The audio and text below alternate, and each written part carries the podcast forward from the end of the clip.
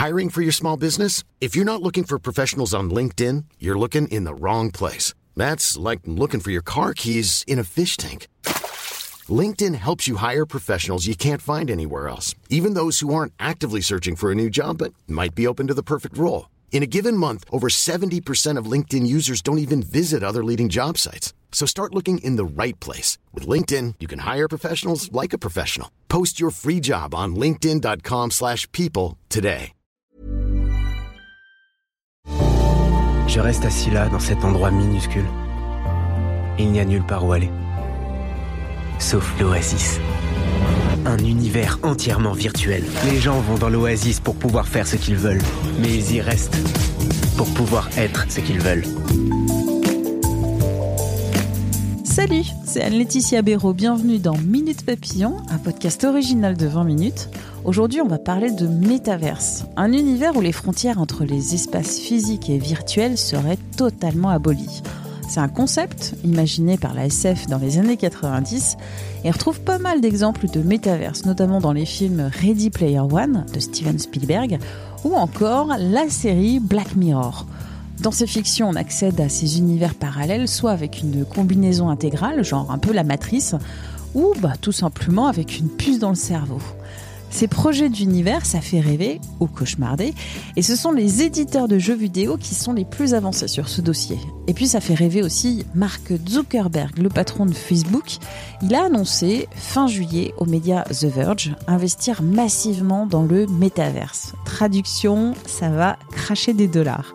Mais quand on parle de futur et d'Internet, il y a vouloir et puis il y a pouvoir. C'est pour ça qu'on va en parler avec Laure Baudonnet, journaliste à 20 minutes qui explore les futurs pour notre média. Laure, tout d'abord, qu'est-ce que c'est le métaverse? Ce serait l'idée d'un monde virtuel totalisant, une espèce de redite de la réalité, mais qui serait complètement virtuel. Le terme euh, a été euh, créé dans le roman de science-fiction Le Samouraï virtuel, qui a été écrit par Neil Stephenson en 92. Et l'idée, c'est la convergence de la réalité virtuelle et de la réalité physique dans un même espace. Ça désigne en gros un espace euh, parallèle, un cyberespace à la réalité euh, physique où une communauté de personnes peuvent interagir sous forme, on peut imaginer, d'avatars, un peu comme dans euh, Ready Player One, Steven Spielberg, où les personnages abandonnent complètement le monde qui est dans un état désolé, qui est un peu une espèce de monde poubelle, pour aller jouer dans un autre monde dans lequel ils ont une autre vie en fait et ils sont capables d'interagir, d'avoir des rapports les uns avec les autres. En fait, ce serait comme une espèce de, de refuge au monde d'aujourd'hui. Est-ce qu'il n'y a que Facebook sur le dossier du métaverse? Aujourd'hui, les réseaux sociaux s'en emparent, mais euh, ils sont pas très avancés euh, là-dedans. On est plus euh, avancé du côté des jeux vidéo, notamment Fortnite, dans lequel on peut jouer avec des avatars qui peuvent avoir des capacités du type s'envoler, par exemple mais dans lequel aussi on peut voir un concert, puisqu'on a vu ces derniers mois qu'il y a eu des concerts qui ont été organisés sur Fortnite, où on peut même aussi recevoir des messages. Donc ça devient plus seulement un monde de jeux vidéo, mais un monde où il y a des interactions qui sont possibles. On pense aussi à Minecraft, par exemple, où euh, Reporters sans frontières euh, avait euh, créé une énorme bibliothèque virtuelle dans laquelle il recensait des articles de journalistes qui étaient censurés dans leur pays. Et je suis allée interviewer Sylvain Louradour sur le sujet, travaille à l'Observatoire de l'innovation numérique NetExplo, pour voir déjà quelle est la vraie potentialité de cette recherche euh, dont a parlé évidemment Facebook et dont on parle aussi parce que tout, le côté euh, rétro euh, des années 90, ça revient énormément dans, dans la culture et donc toute la science-fiction des années 90 comme en fait partie le samouraï virtuel, c'est pas étonnant qu'on en revienne aussi à ce genre de, de thématique. Est-ce que construire un métaverse, c'est aussi simple que il y a quand même un petit effet d'annonce parce qu'aujourd'hui, selon Sylvain Louradour notamment, un monde monolithique qui serait comme un miroir de notre monde, ça paraît quand même techniquement assez difficile. Déjà parce qu'il faudrait que toutes les choses soient utilisables d'un univers à un autre et que tout soit complètement raccordé dans, dans ce monde virtuel.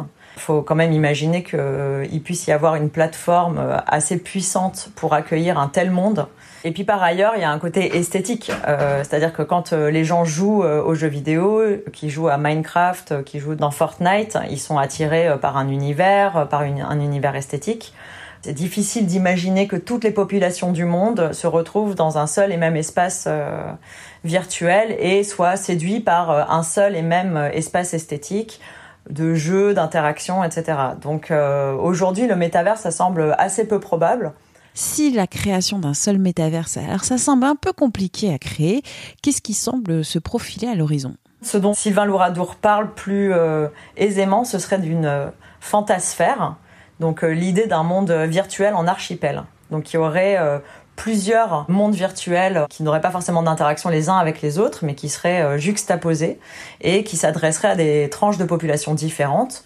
Donc ça pourrait être euh, les jeunes, euh, les vieux, euh, les femmes, et puis aussi dans lesquels il y aurait des activités qui sont différentes. Pourquoi pas un univers de rencontres amoureuses, un univers dans lequel on travaillerait plus aisément et on organiserait des rencontres professionnelles, des réunions, parce que Zoom a des limites et que si aujourd'hui on parle de métaverse, c'est aussi que dans un monde euh, où le, télétravail a explosé à cause de la crise pandémique, il y a un intérêt, enfin il y a un basculement qui s'est opéré sur euh, les besoins euh, numériques et technologiques dont on a besoin pour continuer à interagir les uns avec les autres.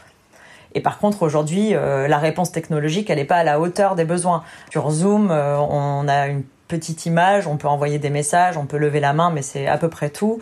Les réseaux sociaux sont complètement euh, à la rue aujourd'hui euh, sur ces questions-là, alors que c'est vraiment le côté social qui serait important dans ce métaverse.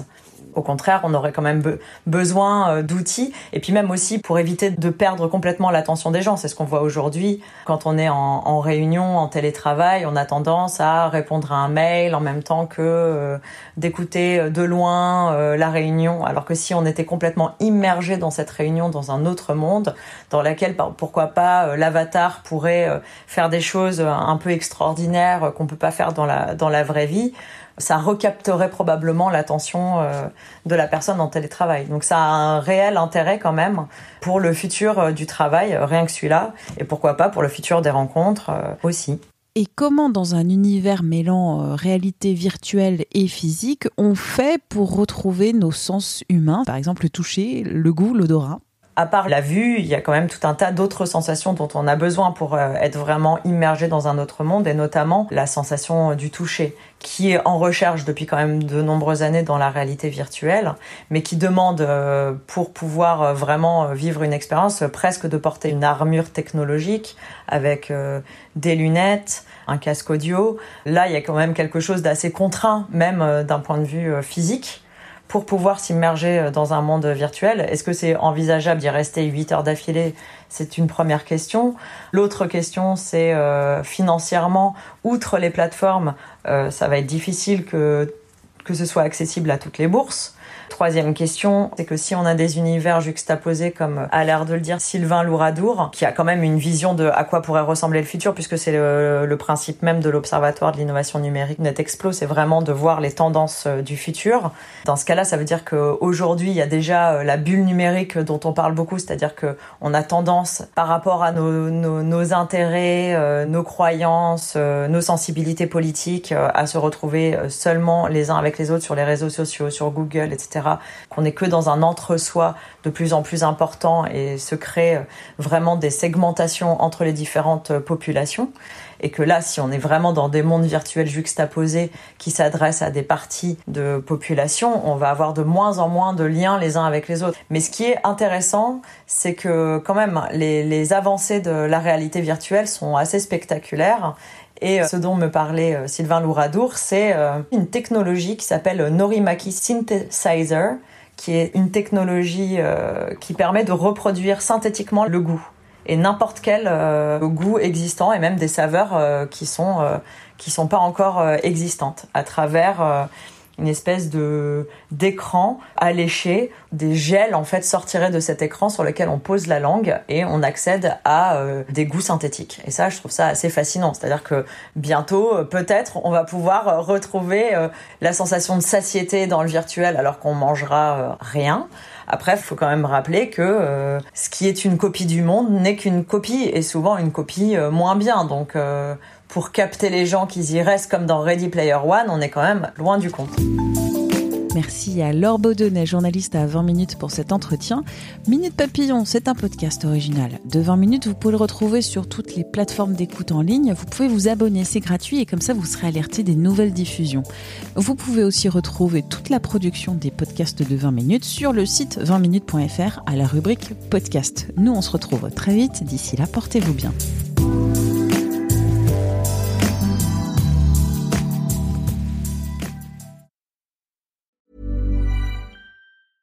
Mom deserves the best, and there's no better place to shop for Mother's Day than Whole Foods Market. They're your destination for unbeatable savings, from premium gifts to show-stopping flowers and irresistible desserts. Start by saving 33% with Prime on all body care and candles. Then get a 15-stem bunch of tulips for just $9.99 each with Prime. Round out Mom's menu with festive rosé, irresistible berry chantilly cake, and more special treats. Come celebrate Mother's Day at Whole Foods Market.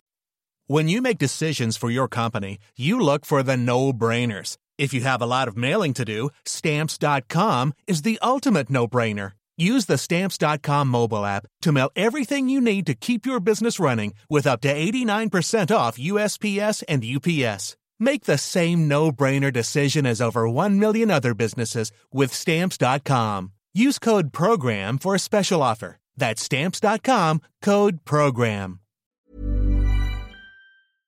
On ne va pas se quitter comme ça. Vous avez aimé cet épisode? Sportif, généraliste, sexo ou scientifique, varié mais toujours bien informé. Découvrez les autres podcasts de la rédaction 20 minutes sur votre application d'écoute préférée ou directement sur podcast au pluriel.20minutes.fr.